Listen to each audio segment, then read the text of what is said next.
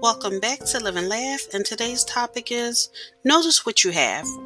The best parts of our lives fade into the background and become invisible unless they're taken from us. Become more aware today of the ordinary things you're glad to have, such as the air you breathe, the clothes you wear, the home that shelters you, and the people you love. Acknowledge the everyday gifts that fill your life. Thank you for listening. If you know anyone that could benefit from this podcast, please go ahead and share it.